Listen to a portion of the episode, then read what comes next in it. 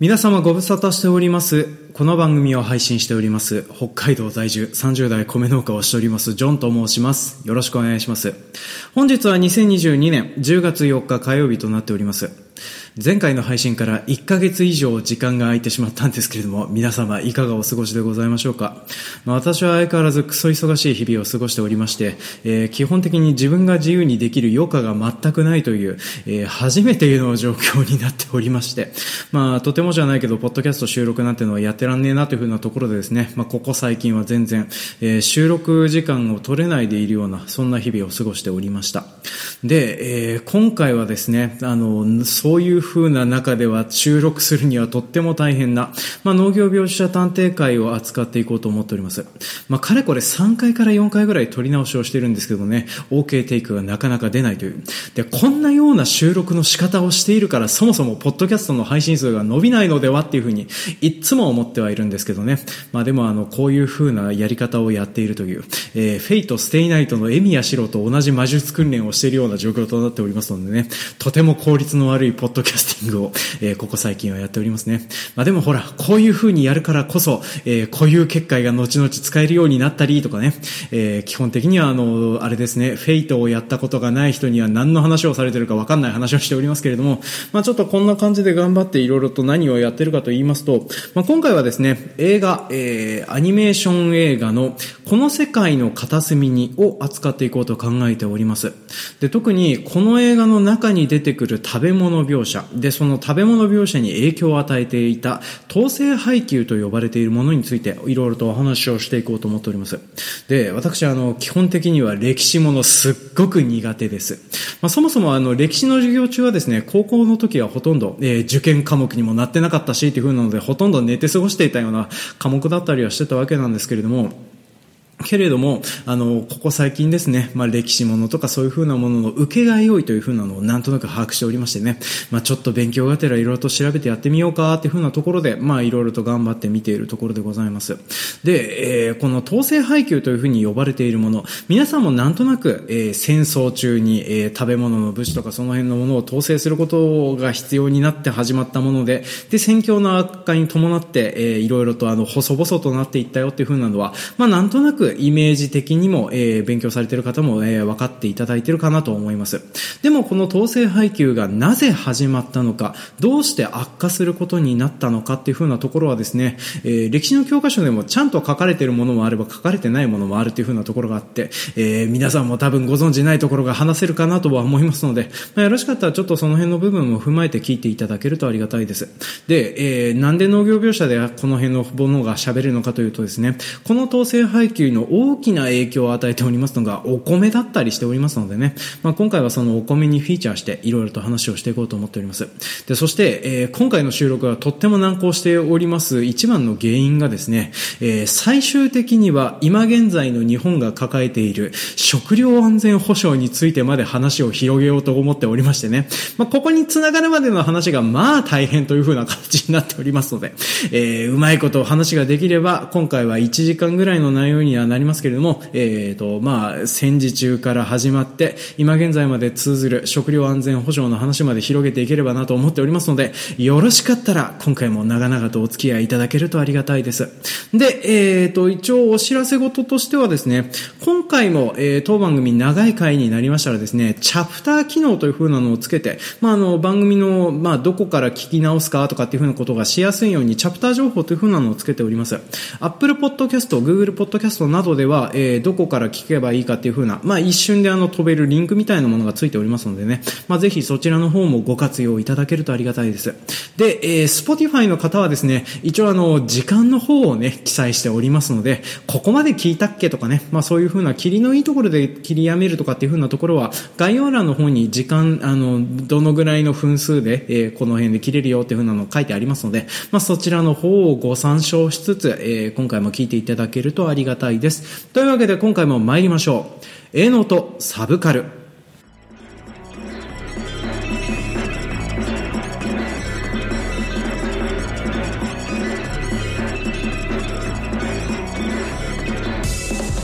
この番組は北海道の中心部札幌市のちょっと東側にある江別市在住のジョンさんが日々の営農と日々摂取しているサブカルについてお話をしていくオーディオエッセイ番組 A ノートサブカルとなっております。で今回はその中の特殊プログラム、えー、サブカル作品の中に現れるほんの少しの農業描写からその作品世界の食料事情や農業事情を detective していく。作品の見え方がちょっと変えられたらいいなな農業描写考察プログラム農業描写探偵のお時間となっております。で今回扱いますのは2016年公開のアニメーション映画この世界の片隅にを扱っていきます。で私は今回回こちらを扱いにあたってですね、えー、さらに40分のシーンが追加された、えー、2019年公開の映画。この世界のさらにいくつもの片隅にを見てはおります、まあ、こちらは見て話はしてるんですけども基本的にはどっちか見てれば OK という風な状況になっております。あと冒頭で話そびれましたけれども今回はネタバレ全開でいきます、まあ、という風なのもちょっと後編の方がですね作品の後半の展開について言及せざるを得ないようなものとなっておりますのでねまだ見られてないという風な方はですね、ぜひ映画を見られてから来ていただけるとありがたいです。で、えー、とりあえず今回はですね、映画を見られた方前提でお話をしていきますので、まあ、ちょっとあの、まあ、概要とかその辺の部分はですね、えー、そういった人々が思い出す程度の内容でちょっと留めさせていただいて、まあ、最初に私の感想とかその辺の部分を話させてもらおうと思います。で、えー、こちらの映画、まあ、どういう風な状況の映画だったのかという風なのを思い出していただくだけにですね、まずこちらの映画は、もともとは原作コミック付きの作品となっております。河野文夫さんという風な方が書かれました、えー、この世界の片隅にという風な漫画を、えー、マイマイ進行と千年の魔法ですとか、あの、アニメーションのブラックラグーンとかでおなじみの片渕素直監督がアニメーション映画化しているものとなっております。で、映画化されたものの特徴なんですけれども、こちらの映画バージョンの方は、徹底した調査に基づく太平洋戦争末期の描写がすごいことになっている作品となっております。まあ、これあの、映画評論家の町山智博さんが片渕素直監督にインタビューをして、まあ、それであの確認を取っていることなんですけども、まあ、とにかく細かく、えー、当時の状況ですとか写真ですとか地図ですとか、まあ、そういうふうなものを元にしてロケハンをして、そしてそれをあのアニメ、あの映像の中に落とし込んでるっていうふうなことをやっております。なので、見る人が見たら、あ、これ誰々さんちの真似っていうふうなのを特定できるぐらいに細かく描かれているというふうな作品らしいんですね。で、一方、河野文夫さんの漫画自体はですね、ねこの辺の部分は結構適当ですというか、意図して間違ったこと、えー、フィクション味がある方なことをですね、書いているという風な節すらあったりするので、この辺の部分は本当にあの映画版ならではの技というか、あの、片渕さん監督の特徴というか、まあそういう風なものになってたりしておりますね。まあ特に、あの、原作者の小宮野文夫さん自身はですね、えー、例えばあの、戦争中の兵器の描写とかその辺の部分があまりお得意ではなかったりしてたので、その辺の部分はですね、え、ー、と、この片渕素直監督の方がかなり細かくやってたりしておりますね。それこそ兵器の音の再現ですとか、あとは、えー、作中の中に出てくる、あの、照明弾というか、まあ、戦闘中に弾を撃った際に色のついている、え、ー、と、まあ、砲弾とかを撃つっていう風なところがあったんですけども、まあ、その辺の描写とかは、あの、片渕素直監督オリジナルの手だったりしておりますね。で、そんな感じでですね、原作のシーンとかその辺の部分と結構、あの、いろいろと手を加えられておりまして、映画版は映画版の、原作は原作の、また味わいが違った作品になっているという風なのか、まあ、非常に面白いところかなというふうに思っております。で、特に原作の方ではですね、えー、こちらはあの、明らかに虚構として描かおうとした節があるような作品となっておりまして、まあ、それで、意外とあの、時系列とか、まあ、さすがにあの、原爆投下みたいなね、でかいやつはそのままなんですけれども、それ以外の、例えばどこどこの軍港にはいついつこの軍艦が入港していたとかっていう風な描写とかあったりするんですけども、その辺の部分は原作は結構適当だったりしてます。まあ、なんですけれども、えー、片渕素直監督の方のアニメーション映画化の方ではですね、えー、実際の記録と食い違うからとかっていう風なので、時系列をずらしたりするとかっていう風なことをやられているぐらい、えー、当時の状況の再現という風なのを徹底して振っているという風な、そんな作品となっておりますね。で、こちらの映画のちょっと舞台とかその辺の部分のおさらいを一応しておきますけれども、今回この話をする舞台となるのがですね、昭和19年から昭和20年となっております。まあ、西暦で言うと1944年から1945年となっております。で、舞台になっておりますのは、広島県は呉が、えー、主な舞台となっております。まあ、ノンさん演じる鈴さんがですね、まあ、もともと住んでたのは、この近くにあるエヴァという風な、えー、港町なんですけれども、まあ、ここから呉に越してくるという風なところで、えー、お話は進んでいくんですけども、メインのお話となりますのは、この、えー、嫁いだ先の広島県の呉になりますので、まあ、とりあえずここだけ覚えておいていただけるとありがたいです。で、えー、鈴さんはですね、18歳で昭和19年に北条さんというふうなお家に嫁ぐことになりまして、まあ、お話が始まっていくのはこの辺りからっていうふうに思ってもらえると、まあ、間違いはないかなと思います。で、えっ、ー、と、皆さん映画を見られていらっしゃるとは思いますので、とりあえずおさらいはこんなところにしてですね、まあ、私があの、この映画についてどんなふうに思ってるのかとか、どんな感想を持ってるのかっていうふうなのをちょっと最初に話をしておきますね。で、こちらの映画、というかまあ原作もそうなんですけれども、鈴さんがこの北条さんというふうなお家に嫁いでいって、その生活をしていく様をかなり細かく描かれているような作品となっております。で、特徴的なのが、取り立てて反戦を歌っているわけではないというふうな部分だったりしております。まあ当然のことながら戦争中なので、えー、食べ物がないとか、いろんなものが買えないとか、まあそういうふうな部分でいろんな苦労はされてたりするんですけれども、けれども戦時中であっても色恋沙汰はあるし、あとは、あの、余命小獣と戦争みたいな大変な部分とかもあるし、とかっていうふうなところで、まあ意外と本当に日常の描写を描いていったっていうふうなところが、まあすごい面白いところかなと思います。で、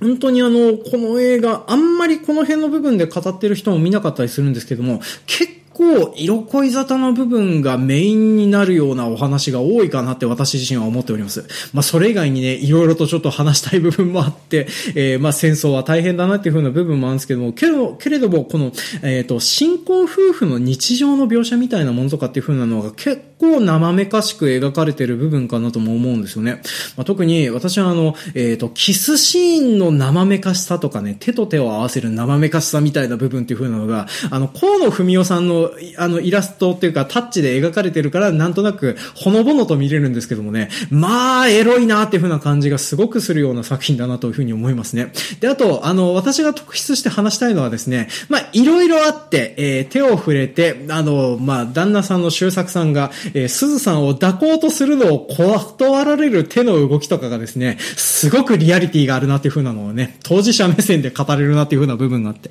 まあ、その辺の部分だけでもちょっとお腹いっぱいになるぐらい、すごく情念が濃いような作品になってるかなと思います。で、えー、特にこの話の部分を膨らましてるのが、さらにいくつもの片隅にという風な、まあ、バージョンだったりしております。で、えっ、ー、と、元々の映画のバージョンだと、こちらの、えっ、ー、と、まあ、すずさんと仲良くなる遊女の、えっ、ー、と、なんつったかな、名前が。遊女のリンさんですね。あの、まあ、要はあの、えー、軍隊御用達の、まあ、遊郭があって、そこで働いているリンさんというふうな女性がいるんですけども、まあ、彼女がもともと旦那さんの周作さんとどうも付き合いがあったらしいというね。で、そういうふうなのを鈴さんが知ってもやもやしていくっていうふうな、まあ、そういうふうな三角関係みたいなのがあったんですよね。で、元の映画の方だとこの辺の部分が結構割愛されていて、なんでそんなにリンさんに思い入れがあるの？鈴さんっていうのがちょっとよくわかんなかったんですけれども、でもさらにいくつもの片隅2の方ではですね、40分間これをじっとりとシーンを追加されておりましてですね。で、あの、鈴さんと周作さんと林さんが会って会釈をするなんていう、結構恐ろしいようなシーンとかもね、追加されてたりはするんですけども、まあそういう風な部分で本当に見ていて面白いような映画となってるかなと思います。まあ、で、この辺の部分っていうのはですね、要は、えー、風俗嬢にガチ恋をしていたことがある旦那さんをですね、もやもやしながら見ている、えっ、ー、と、今現在の奥さんっていうね、まあそういう風なところの、まあ情念の絡みまり合いみたいな部分っていう風なのが、えー、まあ、こちらの方でも描かれておりますし、あと元の映画にも、えー、ちゃんと入っておりました。鈴さんの方は鈴さんの方で、幼馴染の、えー、と、まあ、戦場に赴く幼馴染で鈴原さんっていうのがいるんですけども、この鈴原さんと鈴さんが、えー、と、まあ、北条家に遊び、まあ、す、鈴原さんが遊びに来て、で、北条家でお泊まりすることになって、えー、鈴さんと鈴原さんがですね、納屋で一晩共にするというふうな、えー、まあ、共にするというふうなのは、布団は一緒っていうふうなわけではないんですけども、でも結構この辺の部分もですね、すごい話だなっていうふうな部分なんですね。で、こちら、こういうふうな部分とか、こういうふうな、あの、色恋沙汰の部分とかはですね、今見てみると、というか話で聞くと結構構恐ろしいというか、あの、まあ、ドロドロしているような感じがするんですけども、まあ、けれども、あの、河野文夫さんの絵のタッチで描かれている部分がありまして、デフォルメ化されてるので、なんとなく見れるなっていう風な感じがするんですね。で、一応こちらの作品はですね、どうも TBS で、えっ、ー、と、実写ドラマ化されてるんですけど、実写ドラマ化ではこの辺の部分どうなってたんでしょうかね。なんかあの、目も当てられないぐらいに、ちょっと生めかしいというか、あの、えっ、ー、と、生々しい感じになってて、きつくなってたんじゃないかなというふうな気はするんですけどね。まあ、けれども、あの、映画自身はここういうふうな部分もありつつ、まあ、あの、お話としてはほのぼのとしてるような感じはするんですね。で、あと、この映画自身、映画自体はですね、あの、当時の状況というか、な生活の状況みたいなのもしっかりと描写されてたりしておりますので、えー、鈴さんがやることになる北条家での家事とかその辺のもですね、あの、アニメーションだからほのぼのとして見られるなっていうふうな状況になるんですけど、実際は結構ハードだなっていう風な感じだったりするんですよね。まあ、だって、えー、鈴さんはですね、えー、お嫁さんに行った当日からその家の家事を一手に担うことになるんですよね。まあ、っていう風なのも、この北条家はお母さんが足を悪くされておりまして、で、今までお母さんが家事やら何やら頑張ってやっていたんですけども、まあ足が悪くてできないっていう。で、その家事を一手に鈴さんが引き受けることになって、鈴さんは円形脱毛症ができるぐらい、まあ大変になっちゃうんですね。まあ円形脱毛症ができるのはですね、えー、小獣との、えー、鈴さんの義理の姉にあたります、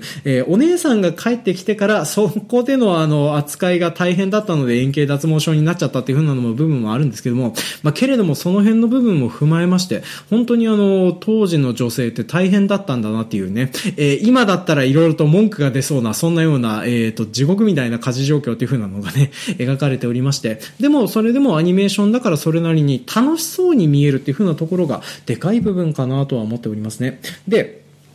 そんな感じで、こういうふうに、あの、戦時中ではあっても、こういうふうな生活があって、楽しく暮らしてたんだよっていうふうなところがですね、まあ、徐々に徐々に戦況の悪化によって、いろいろ大変な目に遭っていくというふうな作品でもありますね。まあ、で、この映画はですね、ちょっと見直してても、私自身厳しいなというふうに思ってたのが、子供が辛い目に遭う映画でもあるんですよね。まあ、だから、あの、途中で亡くなってしまう女の子が出てきたりですとか、お母さんを失っちゃう女の子が出てくるシーンとかあったりとかね。で、私はあの、後半のですね、えっ、ー、と、原爆10日後で、あの、親子が連れ立って歩いてるモノローグシーンみたいなのが、思い出すだけでも今現在、類線に来るぐらいですね、結構厳しいものかなというふうに思っております。で、基本的にこうやっていろんな生活が成り立っていたんだけれども、そういうふうに原爆投下とか、あの、本当に人類史に刻んでおいてほしい愚行みたいなものとかが、あの、はっきりと描かれてたりするんですよね。で、この映画特に、あの、興味深いなっていうふうに思うのが、本本当に反戦を歌っているわけではないというふうな映画なんです。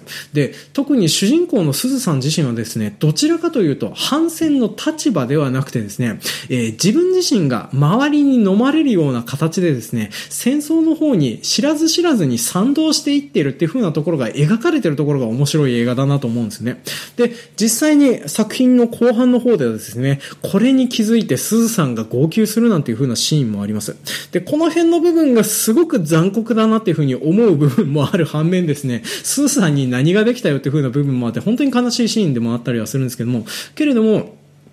こういうような形で、あの、反戦を歌わなかったから、からこそ、まあ、やっぱりあの、本当に戦争とかその辺の部分に思いを至らせるような作品にもなってるかなというふうに思っておりますね。で、そんな感じで私自身はこういうふうな映画を見てたりはしてたわけなんですけれども、えー、今回はとりあえず農業描写探偵で主にやろうと思っておりますのは2つございます。まず1つ目が冒頭でも話しておりました統制配給の話ですね。えー、作中の中にはですね、鈴さんが楽しそうにその辺の草を調理したりですとか、あとは南高飯という水を本当に、えっ、ー、と、吸わせて膨らませた米が出てくるんですけども、まあそういう風な米を食べれるようになった背景という風なのはどういう風なものだったのかという風なのを、まあいろいろと歴史を紐解きながらお話をしていこうと思っております。で、これを踏まえた上でですね、後半では、えー、作品の映画の方に、あ後半の方に出てくる、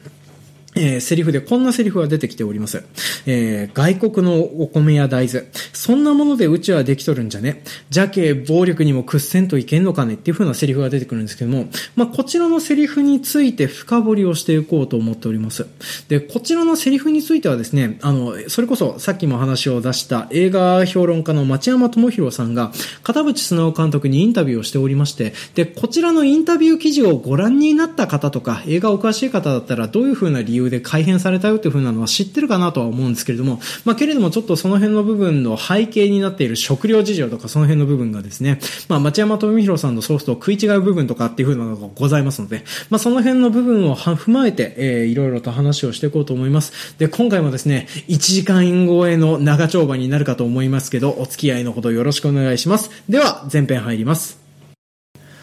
前編、どうして統制配給が始まったのか、次第に配給状況が悪化、途絶していったのはなぜか、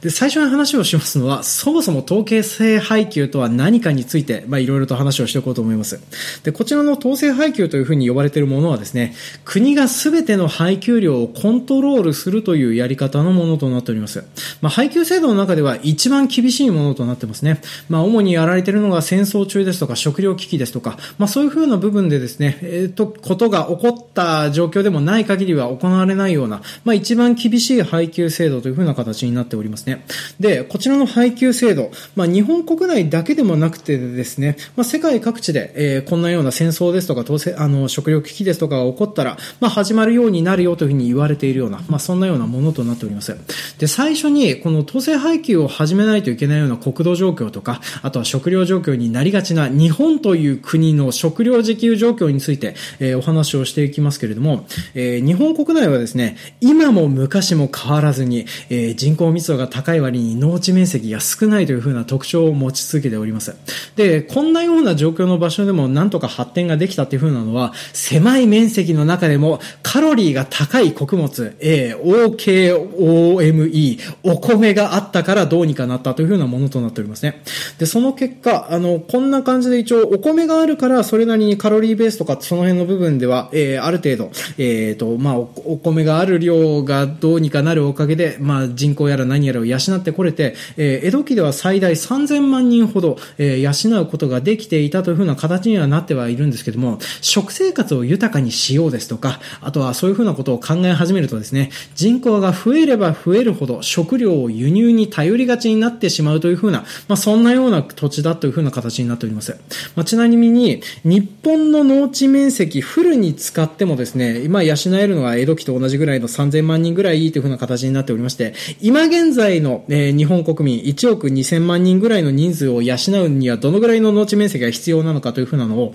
えっ、ー、と、2007年に農林水産省が試算してたりはするわけなんですね。で、当時の試算とかによりますと、えー、およそ日本の農地面積のよ約4.8倍の面積が、えー、今現在の日本国内の国民を養うに必要な面積っていうふうに言われてるんですけども、まあ、そんな面積はね、当然のことながら取りようがないよというふうな状況になっておりますので、まあ、米やら何やらで本当に自給してどうこうしようという風な形になるのは、まあ、結構厳しいような国だったよという風になっております。で、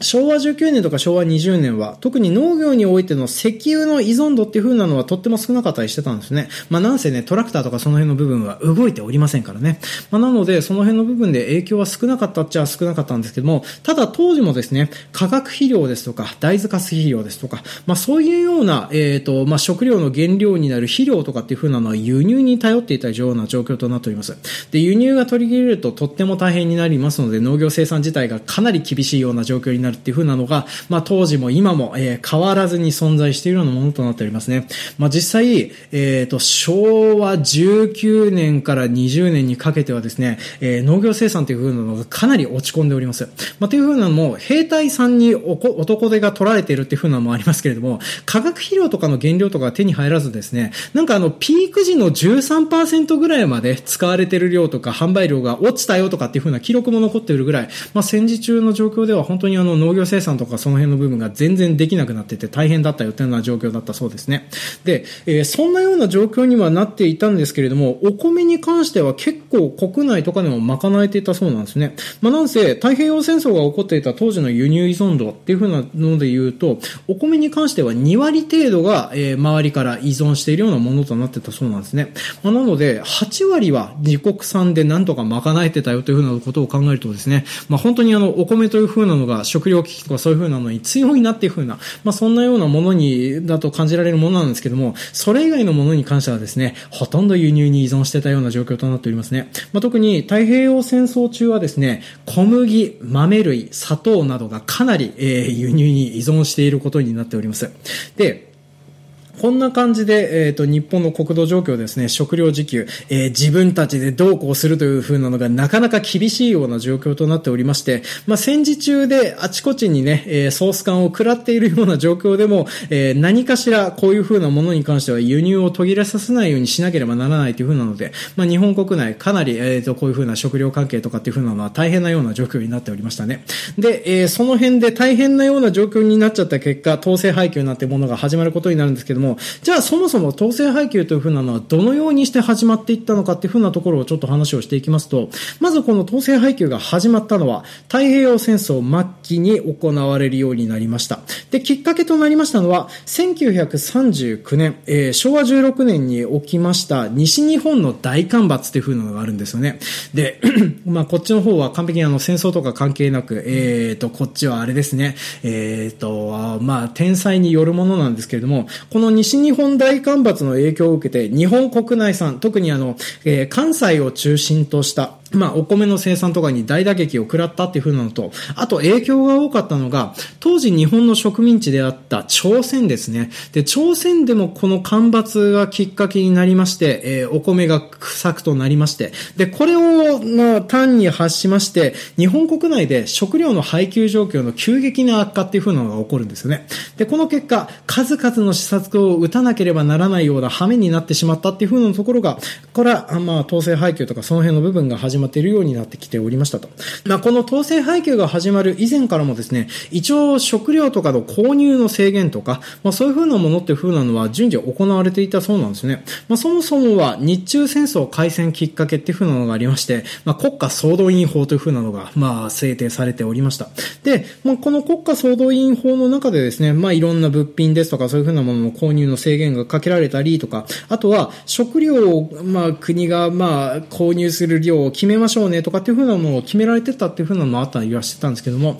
えー、国が分配するようになりますよっていうふうに言われてたのは、この大干ばつがきっかけとなっておりますね。で、ちなみにあの、ここで、あの、朝鮮の方の植民地の方ですごく干ばつが影響を受けた理由っていうふうなのをちょっと話をしておきますと、朝鮮はですね、当時、あの、天水田で農業をされていたそうなんですね。で、天水田って言って皆さんピンとくる方とピンとこない方がいると思うので、一応説明をしておきますけれども、まあ、当時の朝鮮というふうなのはですね、推理のシステムを持っていなかったそうなんです。まあ、なので、えー、基本的には沼地みたいなところでお米を育てていたので、雨が降らないとそもそも、えっ、ー、と、田んぼに田植えができないというふうな状況になっちゃってて、で、それで、植え付け時期に雨が降らないで干ばつになっちゃったっていう風な部分なので、えー、その年の生産状況という風なのが、まあ、あの、減少という風なのではなくてですね、そもそもゼロみたいな、まあ、そんなような状況になっちゃってたそうなんですね。まあ、なので、自分たちが食べるお米は愚か、日本への輸出なんていうのがとてもじゃないけどできないよねっていう風なぐらいの惨状に見られてたのが、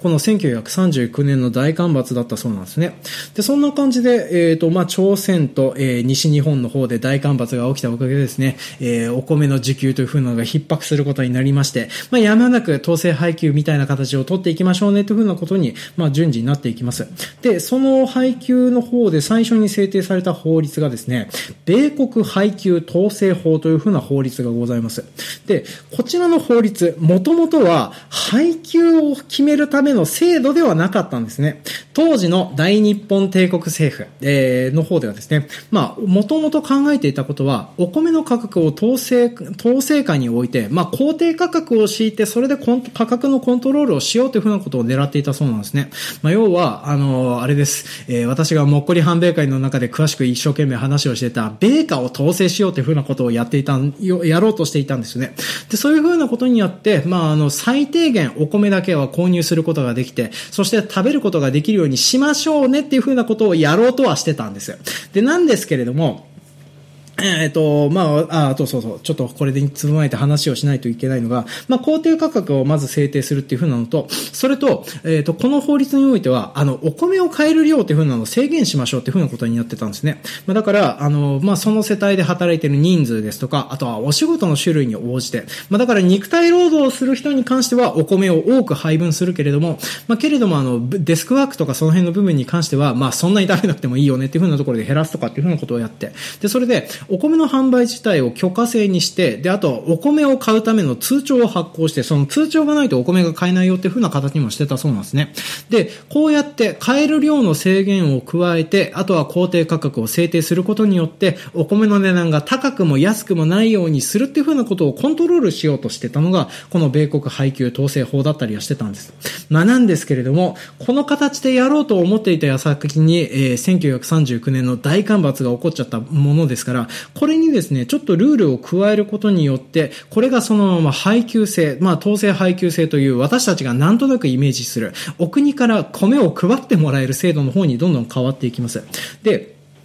昭和17年にですね、まあ、戦時統制の一環として発布されたのが食料管理法というふうなのが制定されまして、まあ、これも加えることによって、まあ、一応通帳とかとかそのまま残ってるんですけども、まあ、基本的には国があの米をすべて買い上げて、買い上げた米を、えっ、ー、と、日本国民皆さんに配りますよというふうな、まあ、制度にどんどんどんどん移行していくことになります。で、こんなような形で統制配給っていうのは行われていたんですけども、戦時中ではですね、これ以外にも食料にまつわる制限を加えるようなキャンペーンっていう風なのを、えー、日本国内ではどんどん行うことになっておきます。で、えー、最初というか、まあ、お米の方で行われてたっていう風なやつがいくつかあるんですけども、まず順番に話をしていきますと、えー、これはあの、ルール的には本当に奇妙だなという風に思う部分なんですけども、制白の度合いを7分付きに制限して販売するという、えー、米国月制など制限令という風な法令が出ております。で、こっちは、1939年の干ばつを受けて即座に発布された制限となっておりますね。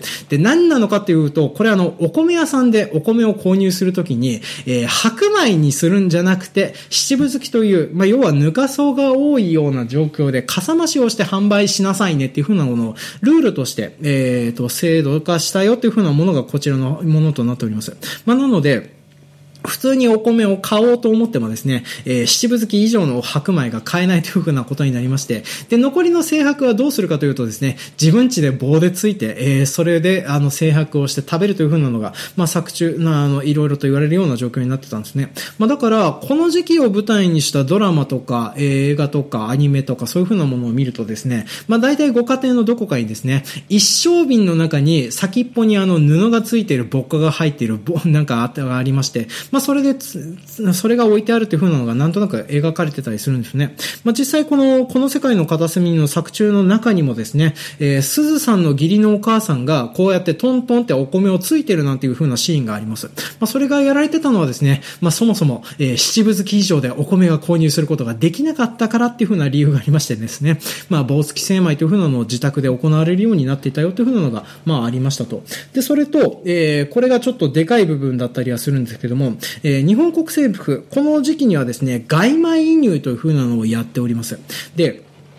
外米輸入のいうふうなのは何かというと、まあ、要は当時、えっと、日本国内の植民地であった台湾、朝鮮、満州からのお米以外の輸入米っていう風なのがこれを指します。で、どこから輸入してたのかというと、当時、フランスの占領下だったインドとかビルマですとか、えー、こういう風なところからお米を輸入しておりました。で、この外米輸入とか輸入に関してはですね、結構昭和に入ってからもちょくちょく行われていたそうなんですね。まあ、あの、もともと1910年代に米騒動っていう風なのがありまして、まあ、この時にも、まあ、この辺の国から、えー、お米の輸入という風なのをやっていたそうですね。で、えっ、ー、と、この外米輸入が始まったのは1939年の大干ばつを受けて20年ぶりに、えー、外米輸入というふうなのを行っておりました。で、まあ、こういうふうな感じでですね、まあ、時給が逼迫するような形になって外米は輸入しなければならないねというふうな形で、えー、外米輸入をしていくことになるんですけども、太平洋戦争中はですね、この外米輸入の輸入依存度が非常に高くなっていくっていうふうな形になってきます。まあ、というふうなのもね、えー、そもそも、えー、植民地でも米は作れねえわ、国内でも米が作れねえだで、まあ大変だったからっていうふうなのがありまして、まあそういうふうなのもありまして、外米輸入っていうのが非常に重要なものとなっております。で、あと特に、あの、この辺はいろいろ調べてもあんまり出てこないことなんですけども、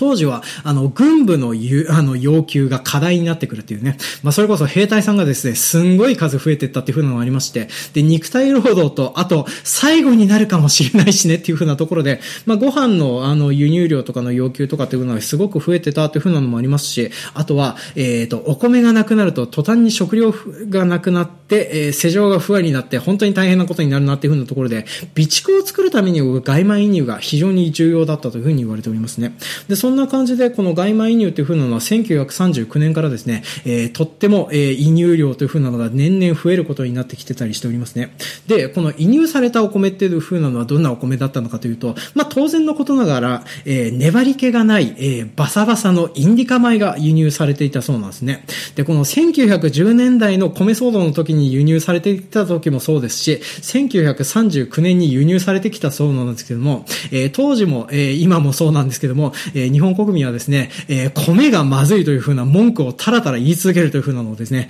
まあ、1910年も1939年も行っておりますし、なんなら、えー、この間ではないな、私が子供の頃に1995年に米不足が起こっておりまして、まあ、その時にも大量に海外のお米を輸入して食べるって、そして食べてまずいまずい言ってたんですけども、まあ、そんなような言われるぐらい、あの、まあ、日本以外のお米はですね、品種が違って、まあ、そもそも炊き方が違うのに日本の米と同じような炊き方をするからまずくなるんだよっていう風なね、えー、そんなようなことをやられてたりはしておりました。で、えっ、ー、と、こういう風に形でですね、まあ当時のお米っていう風なのは外米が輸入されるようになってきておりまして、まあ日本産のお米が内地米という風に言われて、まあ一番グレードが高いお米ですよっていう風に言われてたのと、あとは台湾とか朝鮮とかで作られてたお米は植民地米と言われておりまして、こっちはまあまあだったそうですね。なんかあの北王子魯山人がですね、朝鮮のお米で美味しいのがあったよっていう風に書かれてるぐらいには朝鮮のお米は美味しいのがあったらしいんですけどね。まあでも台湾と中国に関しては、えっ、ー、と、日本人が当時植民地になっていたのを、まあ、わざわざ日本米を作らせるように、えー、用意をしていって作っていったっていうふうなものとなっておりますので、まあ、それなりに、あの、まあ、美味しかったらしいんですけど、それでもちょっとね、グレードは一番朝鮮米が美味しかったよなんていうのは言われてたそうですね。で、それ以外のお米が、まあ、さっきも話した外米というふうな形となっておりました。で、えー、この受給量に関してなんですけども、この外地米と植民地米っていうふうなのは基本的には半々ってぐらいのイメージだと思ってもらえるとありがたいです。で、えっ、と、まあ、受給量の過半数を占めてたのは、その当時、戦時中の終戦末期であっても、日本国産のお米が一番多かったっていうふうな、えー、統計のやつを見ておりますね。なんかこれね、あの、統計情報によって、あの、ばらつきがあるんですよね。まあ、だから、受給されていた、日本国全体で言えば、えー、日本国産のお米が一番多かったんですけれども、地域地域によっては入ってるくるお米の量のばらつきがあったよみたいなのがあって、まあ、それで経験談とかその辺も合わさって、ごっちゃになってたみたいなのでね、まあ、この辺の部分は諸説ありますっていう風なところでちょっと頭にも押さえておいてください。で、えー、これらこういう風な感じでお米っていう風なのは輸入されていたようなものになってはいるんですけれども、この当時のお米という風なのはですね、えっ、ー、と、1939年頃から強制的にブレンドされていたという風に私が持っている資料の中では書かれておりますね。で、このブレンドされていたっていう風なのはどんな割合だったのかというと、まず国産のお米がある程度6割ぐらいを占めてていて、で、その後、2割植民地米、外地米2割という風な形で、まあそういう風な形でブレンドされて、かさ増しされたお米っていう風なのが、えー、日本国内で主に流通されていたお米だったそうです。で、外地米が当時、まあインディカ米なので、日本国産のお米と比べて白かったことからですね、霜降り米という風な異名がついていたそうなんですね。なんかあの、調べたんですけど、この霜降り米っていう風な用語が、えっ、ー、と、出てきたのがですね、あの、持っている資料、えー、大間美浦実さんというふうな方が書かれている戦時中の外米移入というふうなレポートの中だけしかなかったりはしてたんですけどね、まあ、当時はこんなふうな呼ばれ方をしていたよというふうなのが描かれておりました。で、この霜降り米が美味しかったかどうかっていうふうな話なんですけどね、まあ、どうも、えっ、ー、と、この1939年とか1940年代とかはですね、最初の頃は外地米のブレンド割合というのが2割だったそうなんですね。まあ、だから、その当時の新聞に載っていた感想というふうなもので言えばですね、慣れれば普通のお米と変わらないですとか、かえって美味しいというふうな人もいたっていうふうなことを書かれてたりはしてたんですよね。なんですけれども、これが、えっ、ー、と、終戦末期に近づいてくる、例えば昭和19年、1944年とか1945年ぐらいになってくるとですね、外地米のブレンド割合というふうなのが6割を超えてきてたそうなんですね。で、その時には新聞の方にですね、いよいよ戦時体制の味覚っていうふうに書かれるぐらいにはですね、あの、検閲ギリギリの、あの、ディスられぐらいになるぐらい、そしてあの、検閲が通してしまうぐらいにはですね、そんなに美味しくないようなブレンドぐらいになっちゃってたよというふうには言われてたそうですね。まあ、そんな感じで外米輸入というふうなのが始まっておりまして、えっ、ー、と、こういうふうなものをやって、日本国内で流通するお米の量をコントロールしつつ、かさ増しをしつつっていう風なので、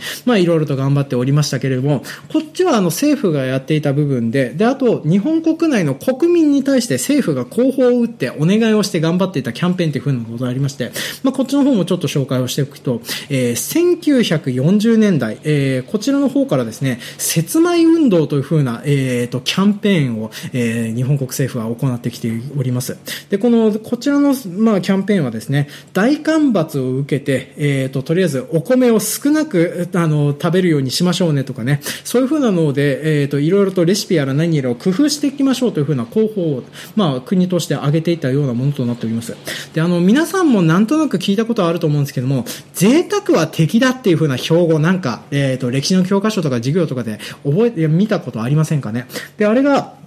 やられておりましたのは、国民精神総動員運動というふうなものとなっておりまして、まあ、その一環として、節米運動というふうなのがどうも行われてたやつなんですね。まあ、あの、国民みんなで頑張りましょうというふうな、えっ、ー、と、広報とか、まあ、そういうふうなキャンペーンを打っておりまして、まあ、それであの、当時流通していた、えー、女性誌ですとか、そういうふうなものとかにですね、節米レシピというか、えー、節米料理というふうな、そういうふうなものがいっぱい載るようになってきてたそうなんです。で、その当時に開発されたものの中でいろいろと言われてるのが、例えば、えー、ご飯の真ん中に梅干し1個置くだけの日の丸弁当とかありますよね。あの、ドカ弁の山田太郎が食べてることでおなじみのイメージがあるやつ。あれなんですけれども、あれとかはこの当時に考案されているようなものとなっておりました。説米って言ってるのに説米になってないのではっていうふうな気もするんですけどね。まあでも当時はそういうふうなレシピの一つとして挙げられておりましたね。で、この他、えっ、ー、と、説明レシピとして挙げられておりましたのが、芋とか麺とか、そういう風な米以外の主食をですね、代用食として米の中に混ぜ込んで、かさ増しをして炊いていきましょうという風なものとなっております。まあ、これあの、えっ、ー、と、まあ、この世界の片隅の作中の方でも、ちょこちょこ芋を混ぜて炊いたご飯ですとか、お粥ですとか、あとは麺を混ぜて炊いたご飯ですとかね、うどんを足して炊いたご飯、あまり美味しくなさそうだなとは思うんですけどね。まあ、そういうふうなものを食べ物として出てきてたりしておりましたね。まあ、そんな感じで、えっ、ー、と、いろいろと料理も出しておりましたし、あと、えー、当時はですね、国策炊きというふうに呼ばれていた、えー、表面を固く焼いて、水をたくさん吸わせて炊くというふうなやり方があるんですけども、まあ、これはですね、一部では南高飯というふうに言われておりまして、これあの、作中でも鈴さんが作っておりまして、で、あの、出した結果、皆さんにすごく微妙な顔をされたことでおなじみの、まあ、食品が出て、あの、ご飯が出てきておりましたけども、まあ、そういうふうなメニューもですね、この節米レシピの中には載っていたそうなんですね。で、こんな結果、あの、作中に、特にあの、この世界の片隅の中に出てくるお母さんが作るご飯とかそういう風なものはですね、この説明運動の結果生み出された全国のお母さんの英知の結晶としてね、えー、そういう風なのが頑張って作られた説明レシピとなって、まあ作中の中にも出てきたのかなという風な形になってきております。で、こんな感じで、えー、国を挙げて、まあ外米を輸入したり食べる量を減らしましょうねという風なところでお願いをしたりとかね、まあそんな感じでいろいろと頑張っていいった結果、えー、の、なんとか、あの、食料自給とかを安定的に回そうというふうな努力も買いなくですね、昭和19年から、あの、急激に配給状況というふうなのは悪化してくることになります。で、これが何でなのかっていうふうなのを、ちょっとここから話をしていきますけれども、これ、理由が2つあります。1つは、戦争で予想よりも多くの船舶を失ってしまったこと。で、ただでさえ輸入に使える船がないのに、軍部がただでさえ少ない船を徴用していったことっていうふうなのがあります。で、当時、えー、飛行機は飛んではいたんですけどね、輸送、輸送とかそういうふうなのに使われることもなく、まあ、主な輸送とかその辺の部分に関しては、あの、船が使われていたんですよね。で、お米をはじめとしたこういうふうなのって、船腹といって、あの、船の輸送とかそういうふうなのに使う部分はかなり圧迫してしまうんですね。で、ただでさえ昭和19年はですね、南方戦線とかそういうようなところで、えー、いろいろと大変なことになってきちゃったっていうふうなのがありまして、まあ、それで船がバカスカ沈められたりとかっていうふうなことがありまして、で、輸入に使われる船が少なくなっちゃったおかげで、まあ、どんどんどんどん、えっ、ー、と、輸入米とかその辺の部分が、えー、少なくなっていって最終的には途絶することになりますね。で、あの、最初の方でちょろっと話しましたけれども、えー、輸入の、当時の日本で輸入の方で主に依存しておりましたのが、麦、豆、あと砂糖でございますけれども、まあ、この辺の部分がどんどんどんどん、あの、輸入がどんどん少なくなっていってしまうんですね。まあ、だから、作中の中でも鈴さんがですね、あの、ついにお砂糖が来なくなったとかね、あとは、あの、醤油が手に入らなくなったとかっていうふうなことを言われておりますのが、この辺の、まあ、船とかそういうふうなのがバカスカ沈められて、えっ、ー、と、輸出入がうまくできできなくなっていったっていうふうなのが一つとありますと。それともう一つ、アメリカ軍が攻勢に出てきておりまして、昭和19年の段階ではですね、かなり海上封鎖をされてしてしまってたんですね。まあだから、そもそも輸出入をする船もないし、あとは輸出入を頑張ってしようと思っても、海上封鎖されているという。で、あの、あちこちにね、航路とかその辺のところに嫌いやら何やらをたくさん巻かれておりまして、まあそれで、本当にあの、輸出入が大変になってしまったので、食べ物が入らなくなっちゃったおかげで、えっ、ー、と、配給状況というのがどんどんどんどん悪化していくような形になってきております。で、えー、この時期からこうやって滞るようになってきて、えー、食べ物がですね、どんどん少なくなってきて、まあ、特にあの、メインの食料であるところのお米がまず最初にダメになっていって、で、この代用食として配られるようになっていって増えていったのが、芋ですとか、雑穀ですとか、大豆ですとか、大豆カスですとか、まあ、そういう風なものが代用食として増えていくような形になってきております。で、えー、こんなような状況下で、えー、とりあえず食べ物が足りなくなっていって、あとはあの、鈴さんがやらかしたおかげで、砂糖をなくしちゃって闇で買ってきんさいっていう風に言われて、あの、義理のお母さんからお金をもらって、闇市に鈴さんが買いに行くなんていう風なシーンありましたけれども、まあ、そこでは、本当にあの、物の値段がインフレを続けていて、鈴さんがこんな国で生きていけるのかねっていう風なことで不安になるようなシーンがあったの。まあ、皆さんも覚えていらっしゃると思うんですけども、まあ、こんな感じで、物の値段がインフレやら何やらしていくのは、とにかく物がなくて食料品の値段やら何やらが高上がりになっていくっていう風な状況になってたりしてたんですね。で、まあ、こういうふうな状況になって、こういうふうな闇市が発生するとかっていうふうなのはですね、あの、日本国内だけではなくて、まあ、世界各地で同じような状況があれば、同じように発生するものだというふうに言われております。まあ、なんか、あの、こうやって食料とか補給路とかを立ったりするとですね、食べ物の値段がバカ上がりするようになってきてしまって、まあ、それで農民がこの時に一部蓄財をするなんていうふうなことは言われてたりするんですね。まあ、こんな感じで、あの、補給を止められたり封鎖されたりすることで、意図的に飢餓を発生させて、それであの戦争に使うなんていうふうなことは、まあ、かあの、いろんな世界各地で行われてきて、古来から行われているような、まあ、兵糧攻めとかいろいろと言われますからね。まあ、そんなような作戦だったりするんですね。で、実際に当時のアメリカが作戦として行っておりましたのが、飢餓作戦というふうなのを当時、えー、行っていたそうなんですね。で、これは、そのさっきも話した、えー、海上封鎖とかそういうふうなところで輸送路とかそういうふうなのを止めてしまうっていうふうなのもあるんですけども、それ以外に食料の備蓄を焼くために空襲を繰り返すですとか、あとは輸送路を潰すために、え空襲を行うですとか、まあそういうような形で、まあいろいろと空爆やら何やらっていうふうなのは行われておりました。まあだから、あの、まあ、東京大空襲とか、まあ、日本各地で行われた空襲なんですけども、あれは軍需工場とかそういう風なところに対する攻撃でもあったし、あとは食料の備蓄を破壊するとか、まあ、そういうような目的でも行われてたりはしてたんですね。なんですけども、このアメリカによる飢餓作戦という風なのはちょっと失敗しちゃうんですね。っていう風なのも、鉄道網の破壊とか、流通路の破壊の方に失敗してしまったんですよね。で、もしもこの流通路の破壊が、えっ、ー、と、うまくいってたとしたらですね、えー、原爆10日前に日本が終戦を迎えていた可能性があるぐらい、日本各地で飢餓が発生していたんじゃないかっていうふうな話もね、えー、なんか一応調べたら出てきておりましたね。まあなんですけれどね、あの、原爆投下の死亡した人数と、飢餓が発生した人数とっていうふうなのが、どっちが良かったのかっていうのが全然わからなかったりするし、この辺の部分について話をするのもダメだよなっていうふうに今現在は思ってたりしながら言っておりますけれども、まあでも、まあそんな感じのことが行われておりましたと。で、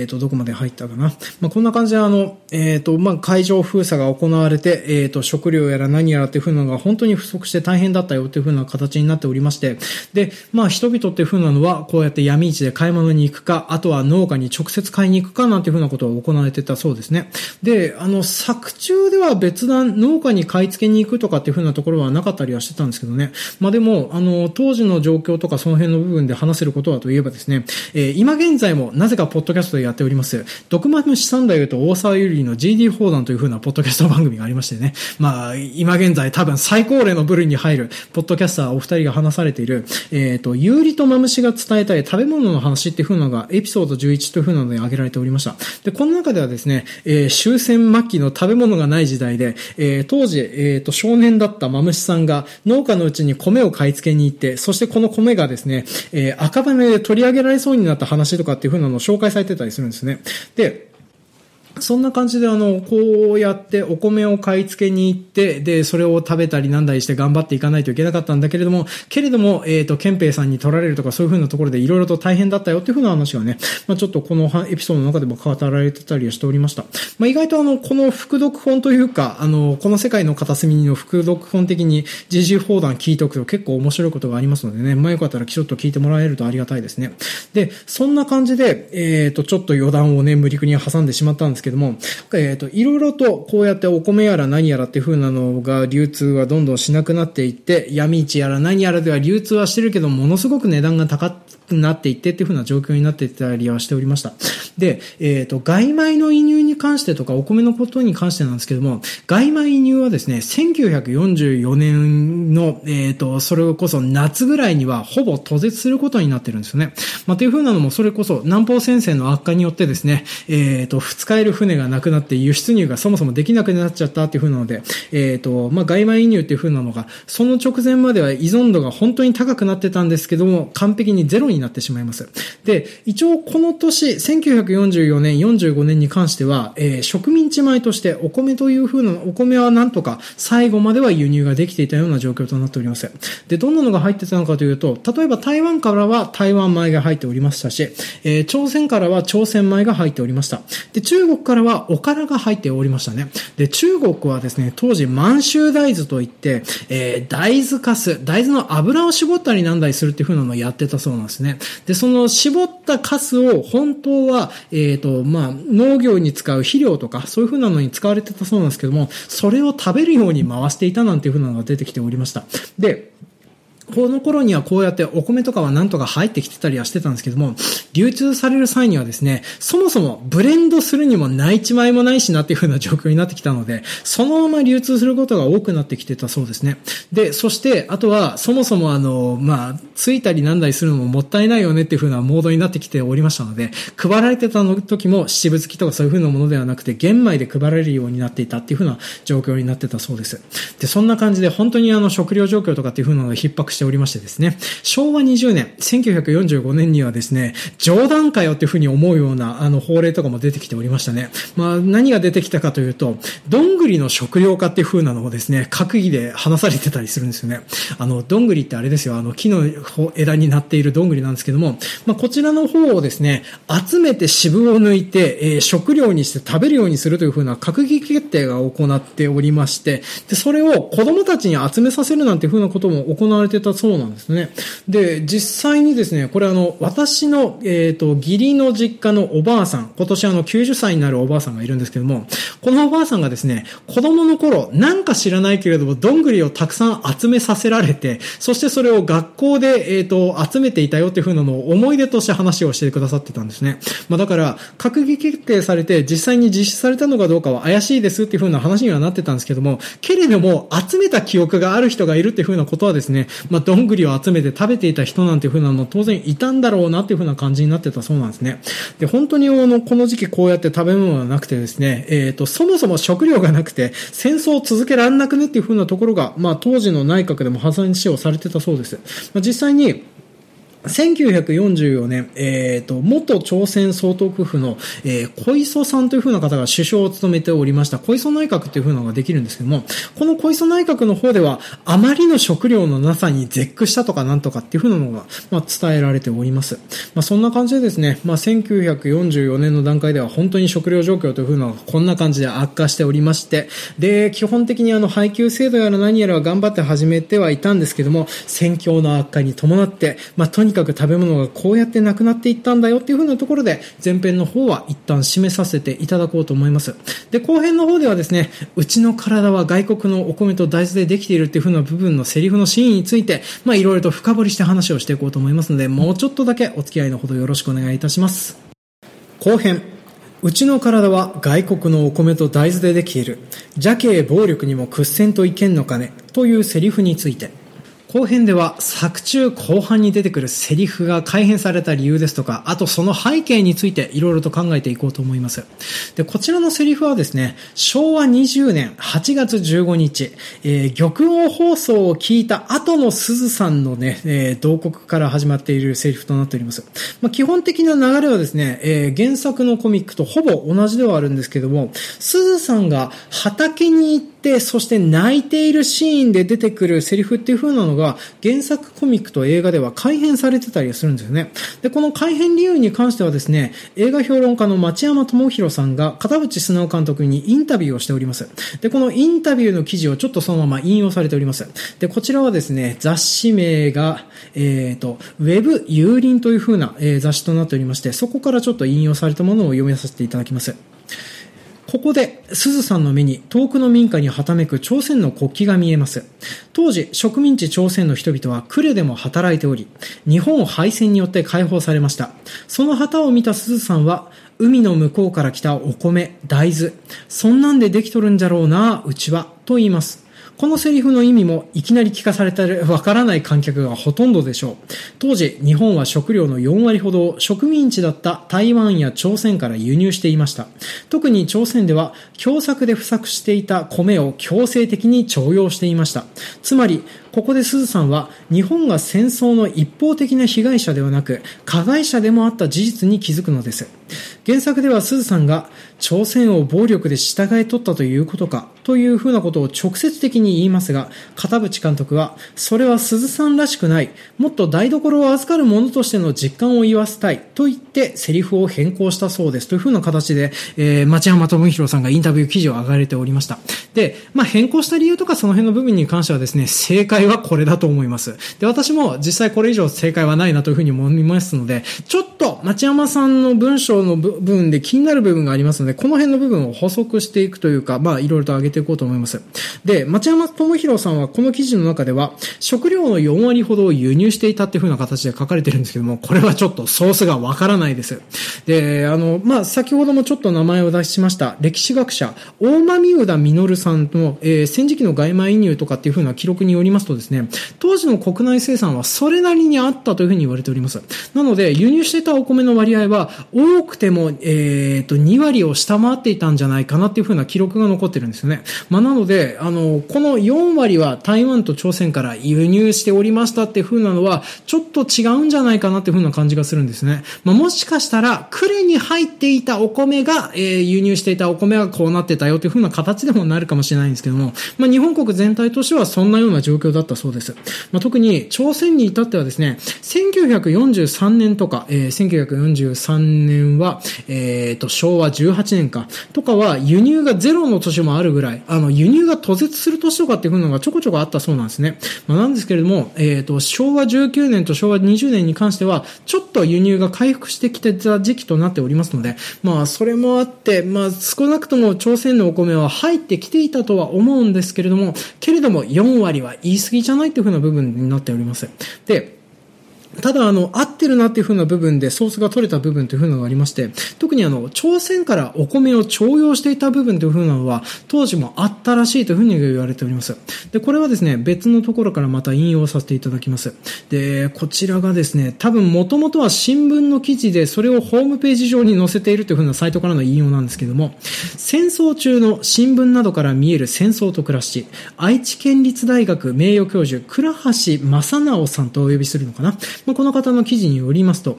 このことは朝鮮人農民に困苦と悲嘆をもたらした。彼らは米を生産するが、しかし、できた米は強制的に供出させられていたため、自分たちはほとんど食べられなかった。1942年2月、えー、河北に住む中国人の食料対策として、満州国からいわゆる満州雑国、具体的には、高粱、泡、トウモロコシ2万5000トンが送られている。日本内地でも食料事情が極度に逼迫した戦争末期には、高粱、泡、トウモロコシが配給され、国民はそれを食べて上をしのいだ。しかしそれはごく短期間に過ぎなかった。朝鮮ではずっと早くからこのような状況が出現した。朝鮮人は美味しいお米を作ったが、それをほとんど食べられず、中国東北地方から送られてきた2級の雑穀である高粱、泡、トウモロコシなどを主食として長く食べられさせていられれたのであったっていうふうなところで、えー、書かれておりました。で、えー、当時こういうふうな感じでですね、食料に関して嫌な思いをしたりとか、そういうふうな割を主に食ってたのは朝鮮だったというふうに言われてるんですよね。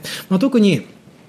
えー、なん、あの、台湾と中国が影響なかったのはなんでかというと、台湾と中国でもともと食べられてたのは小麦とか雑穀なんですよね。まあだから、あの、メインの食料が被ってなかったというふうに言われております。ただ朝鮮では、もともとお米を作っていたぐらいにお米を食べられていた国となっておりましたので、まあその結果ですね、えっ、ー、と、まあ自分たちで一生懸命お米を作ってお米は食べたいんだけれども、けれどもそのお米を供出させられたというふうな形になっております。で、代わりに食べさせられていたののは、この高ンですとか、泡ですとか、トウモロコシですとかっていうふうな雑穀となっておりました。で、この輸入とかその辺の部分を決めたのはですね、日本の総督府がそうやって決めていたそうなんですね。まあ当然のことながらね、食べ物がないのに食べ物を分取ったら暴動とかそういうふうなのが起きて叱るべきだったというふうなことになりますので、まああの、供出する条件として中国から雑穀を仕入れるようにするっていうふうなところが、まあ当時の記録としても、あの、一応農林、あの、省の記録誌みたいなのに載ってたりはしてたそうなので、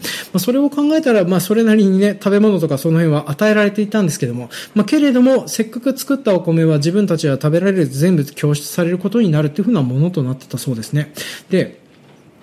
こうやって、あの、他の食料、植民地とかその辺の部分では、食べ物に関してはそんなに影響はなかったんじゃないかなとは言われておりますけれども、けれども朝鮮はこんな感じで、あの、一生懸命作ったお米はあったとしても、全部日本に取られてしまって食べられなかったとよっていうふうなのが歴史としてあったりしてたそうですね。まあ、その他、割を食って大変だったよっていうふうな部分にですね、えっ、ー、と、朝鮮の方で行われました、あの、3枚を増やす計画っていうふうなのが行われてたりしてたそうなんですね。で、こっちの方はは、今、要はあの、治水の事業をどうも、えー、日本の総督室と、当時の、えー、朝鮮の有力者が、あの、お金を出し合ってというか、協力し合ってやってたんですけども、こちらのかかった費用とかその辺の部分はですね、結構な部分を、えっ、ー、と、まあ、受益の農業者が負うことになっていって、で、農民は農民でたくさん借金を抱えて米は作るんだけど、余計に米は食べられなくてっていう風な形でですね、まあ、この辺の部分で、朝鮮の農民に対して恨みを買われてたのはこの辺の部分だったんだろうなっていう風な感じがすごくするようなものとなっております。で、ちなみに、この高粱とか泡とかトウモロコシとか、まあ、どんな感じの食べ物なのかという風とですね、あんまり美味しくなかったよっていう風なものとなってたそうですね。まあ、特にこれはですね、ジージン砲弾の中で、あの、毒マジムシ三太夫さんも有利さんもですね、高粱がまずかったっていう風な話をすんごいされてるんですよね。まあ、なので、さっきちょっと話題を出した、あの、シャープ11、11回目はちょっと聞いてもらえるとその辺の話題出てきておりますのでね、まあ、よかったらちょっとそちらも合わせて聞いてもらえるといいかなと思います。で、えー、ちょっとここで作中の方のセリフの方に戻っていこうと思うんですけども、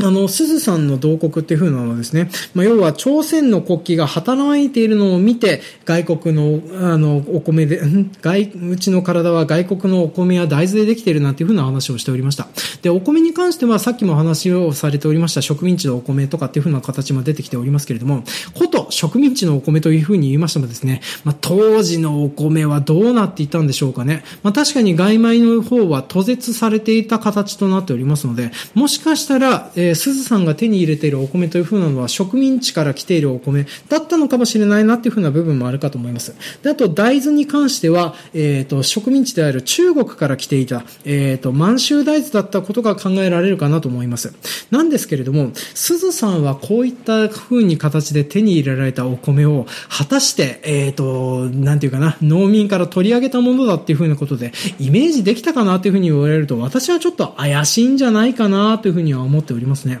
まあ、っていう風なのも、一応当時こういう風な形で、あの、満州とかその辺の食料対策として、えー、こんな形で輸出入が行われてたよっていう風なのが、まあ、大阪の、えー、っと、大阪朝日中止版っていう風なの呼ぶのかな。まあ、要は、あの、そこの、えー、っと、関西圏で流通していた、えー、っと、まあ、新聞とかその辺の部分には載っていたそうなんですよね。で、載っていたという風なことを考えると、もしかしたらスーさんも読んでいたのかもしれないなとは思うんですけどね。でも、これを見て、そういうふうに悟るのは結構無理があったんじゃないかなとは思ってたりはしております。まあでも、このいうふうなシーンの対応を取ればですね、自分もこの戦争の歯車の一部だったっていう風なことに気づいていくシーンでもあるかなという風に思ってたり、思うシーンでもあると思うんです。で、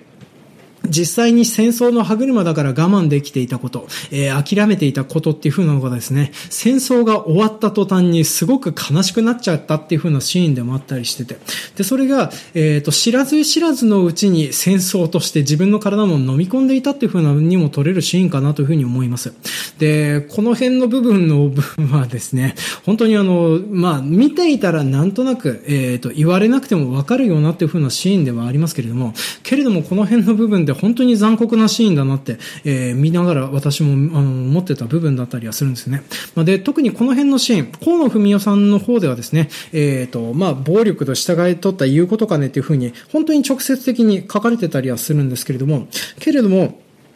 あの、こういう風な残酷な部分と言いましょうですね。まあ、アニメーションにするにあたって、まあ、やり直したのは、この辺の部分は英断だったかどうかっていう風なのは、私も悩みどころだったかなっていう風に思いますね。まあ、でもね、鈴さんが、ていうか、あの、のんさんの声で、暴力で従えとった言うことかねっていう風なのは、ちょっと聞きたくないなっていう風なことを考えると、まあ、あの、やり方で良かったんじゃないかなとは、ちょっと、まあ、見ながら思ってた部分ですね。で、そんな感じで、うちの体は外国のお米と大豆でできているっていう風な部分で、まあおそらく、まあ、鈴さんが考えていたことっていうふうなのは、こんなことだろうなっていうふうなのは思います。ただ、どこまで鈴さんが知り得たかっていうふうなのは、ちょっとわからなかったかなとは、まあ見ながら思える部分だったりしておりますね。で、えー、そんな感じでですね、ちょっとあの、ふわっと作中の解説みたいなものを最後に付け加えた後でですね、えー、っと、そうだ、ちょっと感想的な部分で本当は話し方があった部分はこういうふうなことなんですけれども、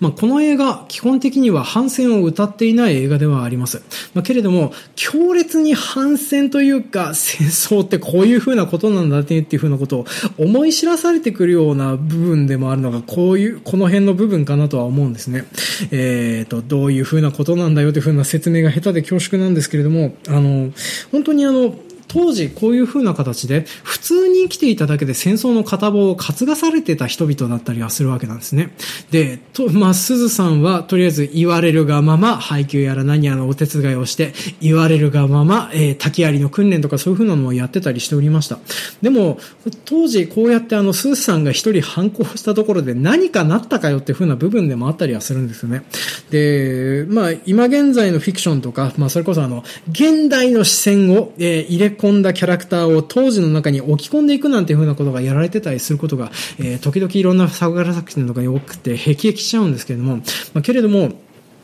こういう風な形でそれをやらなかったっていう風なところに凄みがあるんだろうなというふうに思います。まあ、実際にこうやって自分たちがその仕組みの中で生きていて、そうやってその仕組みの中であの負けていったっていう風なことに絶望するっていう風なシーン。で、そしてそうやってそんなことを知ってしまった後でも食べていかないといけないし、生きていかなきゃいけないっていう風なのが結構辛いことだとは思うんですよね。で、本当にあの、この映画全部通して見ると、まあ、概要パートの方でも話しておりました。あの、本当に色恋沙汰のね、バカだなとかっていう風な部分ですとか、あとは嫉妬とかその辺の部分の情念の部分ですとかね。まあ、実際あの、鈴原さんと鈴さんを納屋に止めた判断をした周作さんの話とか、今現在ツイッターで書いたら絶対に炎上するよっていう風な内容だったりしておりますしね。まあ、あとは、えっ、ー、と、鈴さんが林さんと周作さんの関係を知っちゃった部分に関してはですね、多分炎上案件だなとは思いますね。まあ、けれども、そういう風な形で見ても、あの、人間ってそういう風な状況でも、そんなような色恋沙汰ってしてしまうよねっていう風な部分でもあったりはするんですよね。で、河野文夫さんの作品、他の作品とかもそうだったりはするんですけどもね、なんか前編通して感じられるのは、人間ってバカだよねっていう風な、そういう風なのを愛おしむような目線だったりはするんです。で、実際にそれもですね、えっ、ー、と、こういう風な悲惨な話でもあったりはするんですけれども、でも悲惨なような状況下においても人はバカな真似をするし、バカな振る舞いをするし、そして結果的に大真面目にバカな振る舞いをしてしまうっていう風な部分が、悲しい部分でもあって面白い部分でもあるよねっていう風な作品でもあるかと思うんです。で、その辺の部分が如実に出てくるようなセリフが、ちょっとこういう風な形のセリフとして現れてくるような部分があって、で、それがちょっと分かりづらいっていう風なところが残念だったかなっていう風な部分もありましてね、まあ私、今回こういう風な形で解説をさせていただきました。で、この辺の部分が踏まえて、もう皆さんもよかったら見直してみてもらえると、それなりに楽しく見れるんじゃないかなとは思いますね。で、あとはね、見直すたびに、私はやっぱりあの、子供が亡くなるシーンと、あとはあの、子供が辛い目にあるシーンをですね、思い出すだけで未だ現在も涙目になってきちゃったりするぐらい、まあちょっといろいろと思いことがあるような、そんなような映画ともなっておりますので、まあよかったら、えー、これを機会にまた見直していただけるといいんじゃないかなっていうところで、えー、今回のお話というふうなのは一旦締めさせていただこうと思います。で、最後、エンディングパートではですね、えー、結びとして現代の日本が抱えております食料安全保障ですね、これらを踏まえた上で話をしていこうと思いますので、もうちょっとだけお付き合いのほどよろしくお願いいたします。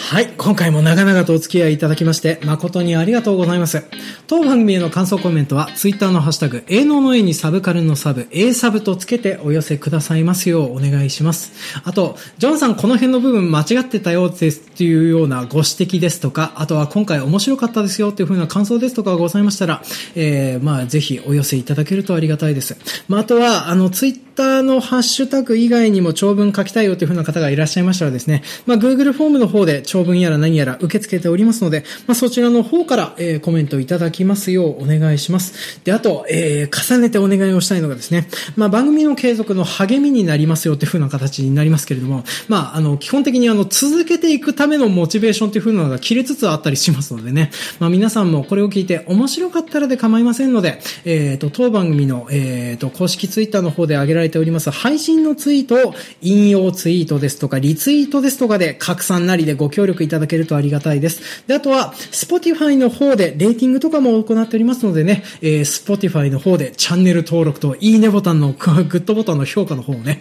お願いいたしますっていう風なところで、えー、定型文を適当に暗唱したところで、最後の結びの部分を話していこうと思います。で、一番最後にですね、現代日本が抱えている食料安全保障の話をちょっとしていこうと思うんですけどね、もう、これを話すのがですね、なかなか難しかったりするんですよね。あの、まあ、とりあえずこれについて話をしているところがですね、非常に信用しづらいところが書いてるっていう風なところがあるんですね。まあ、ちょっと今回、引用はさ、ちょっとしようかどうかは、まあ、一応紹介はしておきましょうか。えー、キャノングローバル戦略研究所という風なところでですね、えー、山下さんという風な研究員の方がおられまして、で、この方が、あの、現代日本が抱えている食料安全保障について、まあ、いろいろと書かれてたりするんですね。で、主に何を書かれているかというと、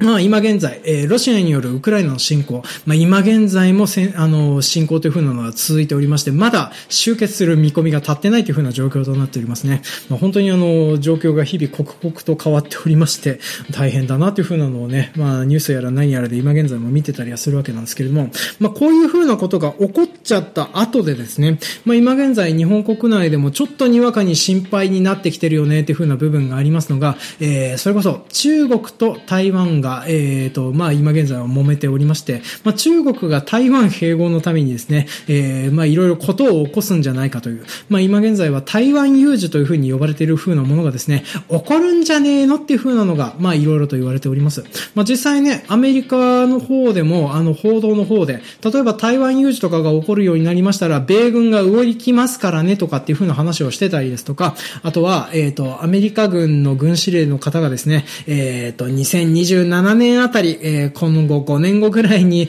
台湾有事とかっていうのが起こるんじゃねえのなんていうふうなのは言われておりますね。まあ、けれども、あの、中国もですね、ロシアのウクライナ侵攻を見て、台湾有事やろうかなっていうふうに思ってたと思うんですけども、こんだけ状況が悪化してたりするとですね、まあ、なかなか手を出すのも、えっ、ー、と、難しいんじゃねえかなとは思うんですけどね。まあ、けれども、一応こういうふうな心配事があるっていうふうなところで、まあ、日本国内でも、例えば自衛隊があの、血液製剤の工場を、えー、増産、なんか、作るですとか、あとはあの銃弾薬の補給路とかがどう用意しているですとか、あとは沖縄とかそっちの方でですね、なんか避難シェルターを新たに作るですとか、なんかにわかにきな臭くなって嫌だなっていう風な感じがしているような昨今となっております。で、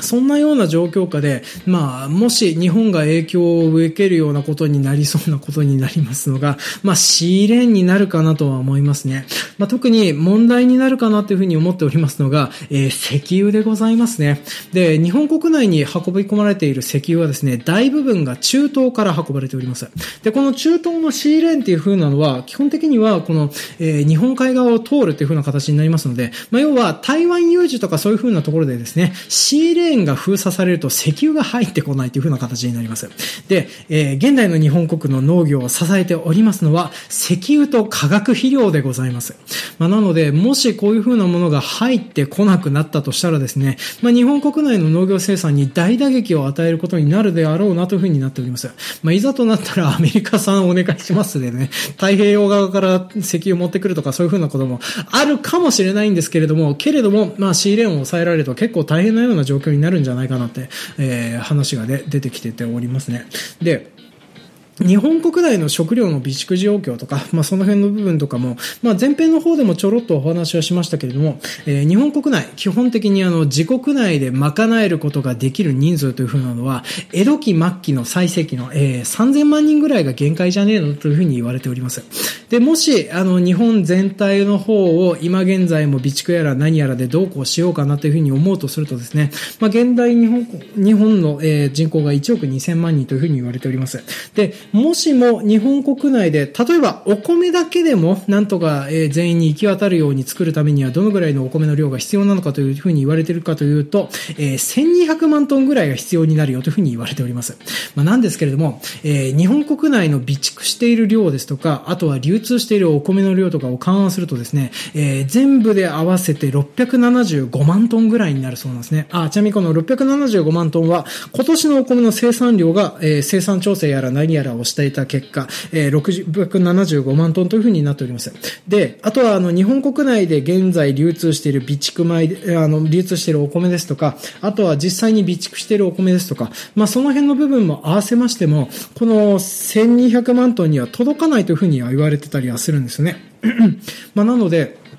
もし台湾有事なんていう風なものが起こってシーレーンが封鎖されて、1年間農業できませんよとかっていう風になるとですね、まあ、日本国内での、まあ、食料自給とかその辺の部分っていう風なのが、まあ、ちょっと大変なことにならあなっていう風な状況が考えられるかなと思います。まあ、いざとなったら、えー、いくらでも金を出しゃええねんっていう風なのがですね、通じりゃいいなとは思うんですけども、まあ、けれどもちょっと国内の自給とかそういう風なところとかでは影響が受けることになるかもしれないねっていう風な部分になるんですね。まあ、実際にあの、輸入が閉ざされたたらどうなるのっていう風なね、えー、食事のメニューとかっていう風なのが一時期ツイッターで、あの、まあ、農水省が例として挙げてる食事とかが、あの、例とか出されておりましたけどね、なんかあの、芋の混ざったご飯が出てきて、焼肉とか肉が食べられてるのは10日に1回とかになるよとかっていう風に 出てきておりまして、まあ、説明レシピも書くやという風な状況になるかなとは思っております。で、この辺のね、状況を考えると、まあ、日本国内で全部自給してどうこうするっていう風なのはですね、今現在においても結構大変なような状況となっております。